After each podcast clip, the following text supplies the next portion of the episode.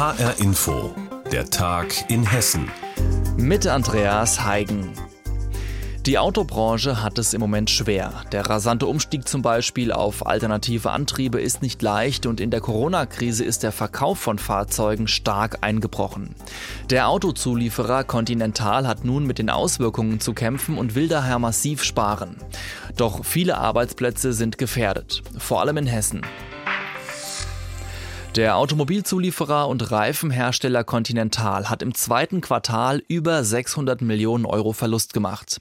Und das bekommen jetzt eben vor allem die Beschäftigten zu spüren. Die Kosten sollen drastisch gesenkt werden. In Deutschland stehen 16.000 Stellen auf dem Spiel. Hart trifft es dabei vor allem die hessischen Standorte. In Babenhausen im Kreis Darmstadt-Dieburg und in Karben in der Wetterau sind daher jetzt die Conti-Mitarbeiter auf die Straße gegangen. Nehmt euch eure Abstandsbändchen mit, damit wir die anderthalb Meter sicher einhalten können. Aufruf zur Menschenkette in Zeiten von Corona. Vom Werkstor im Industriegebiet bis zum Rathaus von Karben stehen die Conti-Beschäftigten an der Straße. Erst vorige Woche haben sie erfahren, dass das Automotive-Werk, also ihr Arbeitsplatz mit 1100 Beschäftigten, komplett geschlossen werden soll. Ich bin seit meiner Ausbildung hier in dem Werk, habe mein, ja, sozusagen mein ganzes Leben hier in dem Werk verbracht und muss mir jetzt im Prinzip einen neuen Lebensmittelpunkt suchen. Ja. Also von daher schockierend. Ja. Ich war einfach sprachlos, ich war schockiert und konnte darauf gar nicht richtig reagieren. Ja. Und was, was passiert jetzt? Es war alles weg dann auf einmal. Ja, keine Zukunft, nichts. Ja gut, wir sind ja eigentlich schon seit Jahren immer Druck gesetzt worden. Also eigentlich schon seit den letzten 10, 15 Jahren gab es ja immer wieder äh, Ankündigungen, dass das Werk geschlossen wird. Und wir haben auch hier Lohnverzicht gehabt. Aber im Endeffekt scheint das wohl alles nichts gebracht zu haben. Das ärgert den Betriebsratsvorsitzenden Frank Grommeck ganz besonders.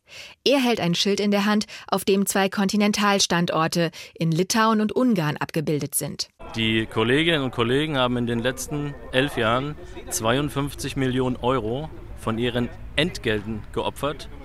Mit diesem Geld und den Ergänzungstarifverträgen anderer Standorte sind in Osteuropa andere Werke aufgebaut worden und die Kolleginnen und Kollegen haben praktisch diese Werke selbst bezahlt. In Karben werden Elektronikbauteile gefertigt für Klimaanlagen, Tachos oder Fahrassistenzsysteme. Dass der Konzern die Schließung auch damit begründet, dass auf Elektroantrieb umgestellt werden müsse, können die Beschäftigten hier nicht nachvollziehen. Ihre Bauteile würden schließlich auch in Elektroautos gebraucht. Doch die Karbener beliefern auch das Werk in Babenhausen, wo ebenfalls ein Jobkahlschlag droht. In Babenhausen haben die Conti-Beschäftigten daher ebenfalls protestiert mit einem Autokorso. Hermann Jansen von der IG Metall Babenhausen. Von den 1500, die im Werk arbeiten, würden vielleicht 2025 noch 50 hier arbeiten. Also es ist für uns ist es im Prinzip eine Schließung. Außerdem soll die Entwicklungsabteilung drastisch schrumpfen. In Babenhausen sind insgesamt über 2000 Jobs bedroht. Auch an anderen Standorten wie in Bebra, Schwalbach oder Frankfurt will Continental Arbeitsplätze streichen. Dass das Werk in Karben ganz schließen soll, kam für Bürgermeister Guido Rahn, CDU, überraschend. Es ist ein schwerer Schlag. Es sind über 1000 Mitarbeiter. Das ist ungefähr jeder zehnte Arbeitsplatz in Karben. Auch wenn manche nicht, nicht in Karben wohnen, trotzdem für die Region ist es ein richtig schwerer Schlag. Und das von heute auf morgen, das ist unverständlich. Die Arbeitnehmervertreter kritisieren, dass Continental auch vor betriebsbedingten Kündigungen nicht zurückschrecke. Michael Erhardt von der IG Metall Frankfurt katastrophal, wie der Vorstand hier agiert. Und er agiert eben auch ganz anders als Bosch, das ist der größte Wettbewerber. Die machen es ganz anders. Die machen das so, dass sie sich vernünftig zusammensetzen mit der Arbeitnehmerseite und das Problem gemeinsam so lösen, äh, dass es ohne betriebsbedingte Kündigungen geht. Also gehen tut das. Die nächsten Gespräche würden bereits anstehen. Auch das Wort Streik erwähnt der Gewerkschafter. Die Beschäftigten jedenfalls wollen nicht aufgeben und um ihre Arbeitsplätze kämpfen. Und ich frage nochmal, was machen wir? Wir, wir. Danke. Kontinentalmitarbeiter sind in Babenhausen und Karben auf die Straße gegangen, um gegen den Abbau ihrer Arbeitsplätze zu protestieren. Vanessa Rothe hat berichtet. Die Corona-Pandemie, das heißt auch Kurzarbeit, Angst, den Job zu verlieren oder sogar Arbeitslosigkeit. Welche Folgen hat Corona auf den Arbeits- und Ausbildungsmarkt in Hessen und wie sieht die Prognose für die Zukunft aus? Darüber haben jetzt Hessens Wirtschaftsminister Tarek Al-Wazir und der Chef der Arbeitsagentur in Hessen, Frank Martin, informiert. Christoph Scheld aus unserem landespolitischen Studio berichtet. 6 Prozent. Bei 6 Prozent liegt aktuell die Arbeitslosenquote in Hessen. Die Arbeitsagentur schätzt, ohne Corona wären es nur 4,5 Prozent. Und doch ist Hessens Wirtschaftsminister Tarek Al-Wazir von den Grünen noch einigermaßen optimistisch. Denn es hätte alles noch viel schlimmer kommen können. Das liegt daran, dass das Instrument Kurzarbeit gut funktioniert. Viele Menschen ihren Arbeitsplatz behalten wegen der Möglichkeit der Kurzarbeit. Die Kurzarbeit sei teuer gewesen, gibt Frank Martin zu, der Chef der Regionaldirektion Hessen der Bundesagentur für Arbeit. Kurzarbeitergeld und Sozialversicherungsbeiträge zusammen insgesamt eine Milliarde Euro. Nur in Hessen, nur seit Beginn der Krise. Trotzdem ein Rettungsanker für alle Branchen. Eine riesige Entlassungswelle sei schließlich ausgeblieben. Auch interessant beim näheren Blick auf die Zahlen, den Ballungsraum treffe es viel härter als das Land, erklärt Frank Martin von der Arbeitsagentur. Wenn ich mir das nach Regionen angucke, habe ich aber Regionen wie beispielsweise den Vogelsberg, wo wir lediglich einen Anstieg um 0,5 Prozentpunkte, das heißt einen halben Prozentpunkt zu verzeichnen haben. Das engere Rhein-Main-Gebiet, insbesondere Frankfurt beispielsweise oder Offenbach, haben hingegen einen Anstieg der Arbeitslosigkeit um zweieinhalb Prozentpunkte zu verzeichnen. Die Jüngsten trifft es am härtesten, vor allem die, die noch gar keinen Job hatten, sondern einen Ausbildungsplatz suchten. Junge Leute konnten, obwohl ihr Schulabschluss bevorstand, sich wesentlich schlechter als in den Vorjahren mit dem Arbeitsmarkt beschäftigen. Und wir haben gleichzeitig Arbeitgeber, die sich am Ausbildungsmarkt zurückhalten, weil viele wirtschaftliche Unsicherheiten derzeit existieren. Und doch war im Ausbildungsmarkt Schlimmeres befürchtet worden. Das sei aber ausgeblieben. Denn zu Beginn der Pandemie im März waren viele Azubi-Verträge schon längst geschlossen.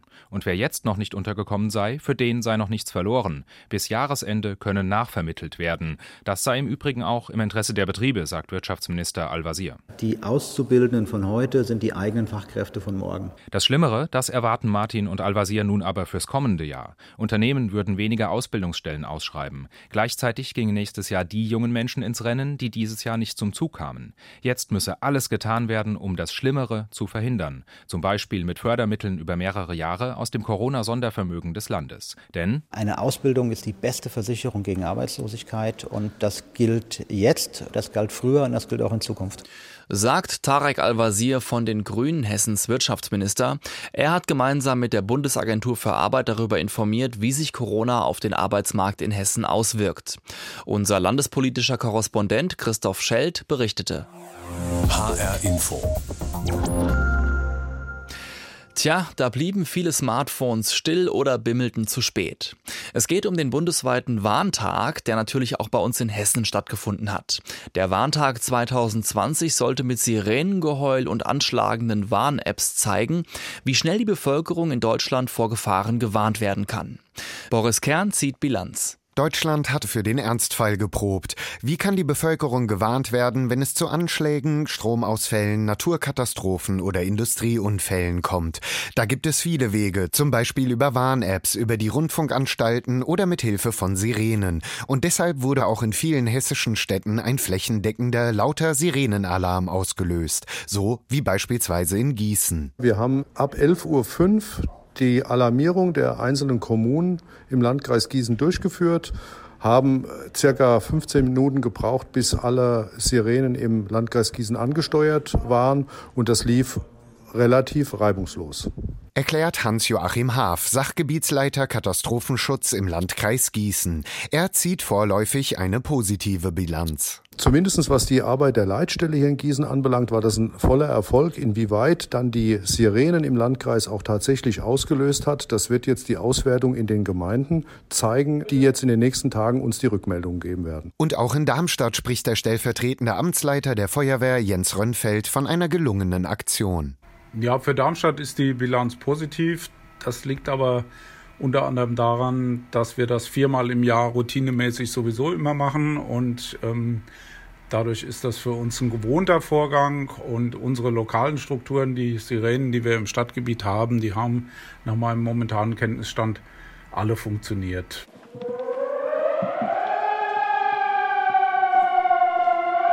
Mit dem Sirenengeheul soll die Bevölkerung im Ernstfall auf eine Gefahr hingewiesen werden. Das sollen auch Warn-Apps wie Katwarn oder Hessenwarn sicherstellen. Aber gerade bei den Warn-Apps hat es einige Probleme gegeben. Es kam teilweise zu einer Verzögerung von bis zu 30 Minuten. Eine Panne? Ja, wenn Sie das Panne nennen, ist das also schon so, dann wäre eine halbe Stunde für eine Warnung äh, durchaus eine viel zu lange Zeit. Aber äh, vor dem Hintergrund, dass eine Warnung für Gesamtdeutschland relativ unwahrscheinlich ist, würde ich das auch nicht als Panne bezeichnen. Erklärt Rainer Heisterkamp von der Feuerwehr Frankfurt. Genau dafür werde ja ein bundesweiter Probewarntag durchgeführt. Man sammle Erkenntnisse und könne Fehler in der Zukunft beheben. Wir sind uns relativ sicher, dass wenn wir nur bestimmte Bereiche warnen müssen, die Apps dann auch zeitnah und äh, zuverlässig ähm, die User warnen. Die Bilanz für den bundesweiten Warntag in Hessen kann also zumindest vorläufig positiv gezogen werden, trotz der Verzögerungen bei den Apps. Das Bundesamt für Bevölkerungsschutz und Katastrophenhilfe wollte zusammen mit den Ländern und Kommunen Erkenntnisse sammeln und die Bevölkerung für das Thema Warnung sensibilisieren. Und das dürfte wohl geklappt haben. Ein Bericht von Reporter Boris Kern war das. Das kennen sicher viele von uns, die vor allem zu den Stoßzeiten mit öffentlichen Verkehrsmitteln zur Arbeit oder zur Schule fahren. Gedrängel am Bahnsteig, überfüllte Bahnen, Schulter an Schulter stehen mit Wildfremden und dann den Atem des Nebenmanns im Nacken. Zu Corona-Zeiten noch unangenehmer als sonst. Der Rhein-Main-Verkehrsverbund RMV versucht jetzt gegenzusteuern. Ab jetzt können Fahrgäste vor der Fahrt überprüfen, wie voll Busse und Bahnen sind, mit denen sie fahren möchten. Mit einer sogenannten Auslastungsprognose. Hanna Immich hat die Details. Morgens um Viertel nach neun mit der U5 von Frankfurt Hauptfriedhof Richtung Innenstadt. Ein Blick auf die RMV-Seite im Handy zeigt an, geringe Belegung. Der nächste Zug soll also leer sein. Und in der Tat, überall ist noch Platz, um in Ruhe zu sitzen und genügend Abstand zu halten. Die Fahrt bis zum Ziel entspannt. Ob der nächste Bus oder die nächste Bahn voll ist, wird angezeigt, wenn man die gewünschte Verbindung eingibt. Ähnlich wie bei der Deutschen Bahn mit einem Piktogramm aus drei Männchen. Sind sie grau, ist der Zug vermutlich eher leer. Sind alle drei orange, ist Gedränge vorprogrammiert. Diesen U-Bahn-Fahrgästen in Frankfurt gefällt die Idee. Ich habe gerade gesehen, da steht, geringe Belegung wird erwartet zum Beispiel. Also ich fand es ganz gut, weil das ist wie beim ICE, da stand es auch. Es ist ganz gut zu wissen, ob man jetzt einen vollen Zug einsteigt oder nicht. Für den Nahverkehr, ja, ich fahre jeden Tag. Würde ich auch benutzen, auf jeden Fall. An sich finde ich eine gute Idee, ja. So gerade jetzt in den Zeiten fühlt man sich dann sicherer und kann dann selbst entscheiden, steige ich jetzt in die U-Bahn oder nicht. Noch funktioniert das Ganze nur über die mobile Internetseite des RMV. Ein Nachteil findet die 23-jährige U-Bahn-Fahrerin Franziska Tresp. Ich bräuchte es dann schon eher in der App. Also ich würde dafür jetzt nicht extra online sozusagen ins Internet gehen. Bis Ende des Jahres soll der Service aber auch in die App integriert sein. Die Prognose, wie voll eine U-Bahn ist, wird aus zahlreichen Daten errechnet. So fließen zum Beispiel die Zahl verkaufter Tickets ein, Baustellen und auch die Verbindungsauskünfte für eine bestimmte Strecke, erklärt RMV-Sprecherin Vanessa Rehermann. Das sind über zwei Millionen Anfragen, die da am Tag reinkommen. Die werden da entsprechend mit eingespielt. Und was hinzukommt, dass wir beispielsweise aus der Stadt Frankfurt Daten aus den automatischen Fahrgast das Zählsystem haben. Bleibt die Frage, was die beste Vorhersage nützt, wenn ich keine Wahl habe. Wenn ich schnell irgendwo muss, dann muss ich eh ansteigen. Ich habe keine Zeit, auf nächste zu warten. Wenn ich zur Arbeit fahre, da hat man keine Ausweichmöglichkeit. Ich habe keine Alternativen. Glücklich also, wer bei der Anzeige der drei orangenen Männchen entspannt bleiben und sagen kann, in den nächsten Zug bitte nicht einsteigen. Fahrgäste des Rhein-Main-Verkehrsverbunds können im Internet jetzt nachschauen, wie ausgelastet Busse und Bahnen sind, mit denen sie fahren wollen. Darüber berichtet hat Hanna Immich. Und das war der Tag in Hessen. Mein Name ist Andreas Heigen und alles Wichtige aus Hessen finden Sie auch auf hessenschau.de.